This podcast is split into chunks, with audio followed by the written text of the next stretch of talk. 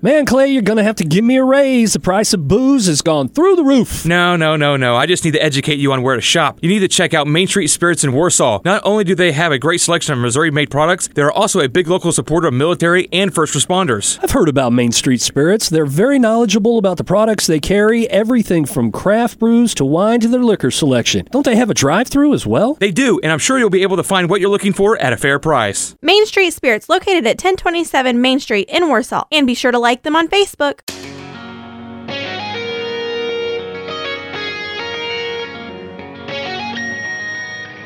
It's time for another installment of your Booze News with Steve Stevens, brought to you by Main Street Spirits, 1027 East Main Street in Warsaw. Well, leading off our Booze News today, the history of the Tequila Sunrise, a musical icon. Referencing alcohol in songs is a practice almost as old as music itself, from uh, Snoop Dogg's Gin and Juice to the classic Pina Colada song. If you like pina coladas. Yeah, you know. Boozy lyrics and titles have long been tied to a myriad of famous brands and drinks, but few beverages have inspired the music world as much as rock and roll's favorite, Tequila Sunrise. The Tequila Sunrise cocktail, which combines uh, orange juice, grenadine, and tequila, influenced pop culture so much in the early 70s that it's often credited with the popular popularization, I can't even say it, of uh, tequila here in the States. Before the Rolling Stones and the Eagles discovered the drink, tequila was already becoming a hit in California as Mexican influences shook up the West Coast bar scene. But in 1972, the Stones' discovery of the citrus forward beverage would lead to tequila's, uh, tequila's, I can't say that either, tequila's nationwide popularity.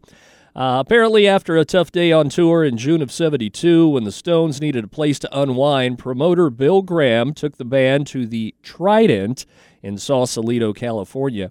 There, the band tried their first tequila sunrises, and then everything changed, of course.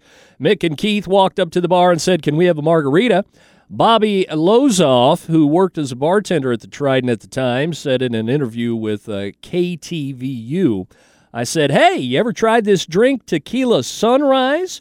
So we mixed up a beverage for the uh, band members made with Cuervo, o- OJ, and grenadine, combinations that the uh, Stones would recreate countless times on their Cocaine and Tequila Sunrise tour. The drink soon became a worldwide phenomenon, and in fact, according to a 1976 Time magazine article, the Spirit's annual sales grew 400% between 1971 and 1976 in the States alone. Of course, the Stones were not the only band inspired by the drink. On their 73 album Desperado, the Eagles released their hit Tequila Sunrise, which climbed onto the Billboard Hot 100 that same year. Though named after the drink, the song actually describes a night of heavy tequila consumption to numb the pain of a breakup which lasts until the sun rises. The play on words was not lost on drink lovers, as the tequila sunrise cocktail is built without being mixed, creating a gradient effect that resembles an actual sunrise.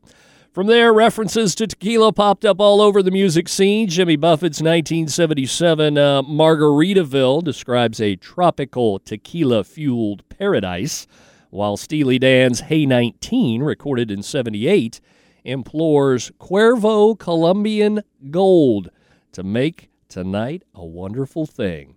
Tequila's success has only continued to boom, and though the Tequila Sunrise itself is no longer in the spotlight, its influence on drinks culture remains.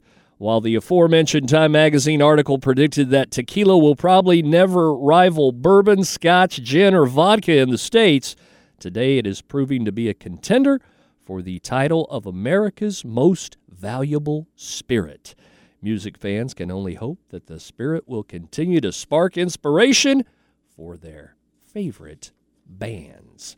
So that is your booze news, brought to you by Main Street Spirits, specializing in carrying local Missouri distilleries and breweries Places like Skull Splitters with their pink lemonade moonshine, Wildlife Ridge featuring a smooth, moody blue wine, Phantom Distillery out of the Berg, Baltimore Bend featuring Arrowhead red wine, and Bee's Knees, one of my personal favorites, out of Versailles, Missouri. I encourage you to swing by uh, Main Street Spirits, 1027 East Main Street in Warsaw. Visit with Lisa. Like her on Facebook. Don't forget she's got a sampler's license and a drive through as well. That is your booze news with me, Steve Stevens. If you missed the episode live on the radio, it comes your way live on uh, Fridays during my Nooner Spooner just past high noon. It's recorded, it's edited, it's uploaded as a podcast episode that you can access at your convenience. Just look for the Booze News with Steve Stevens.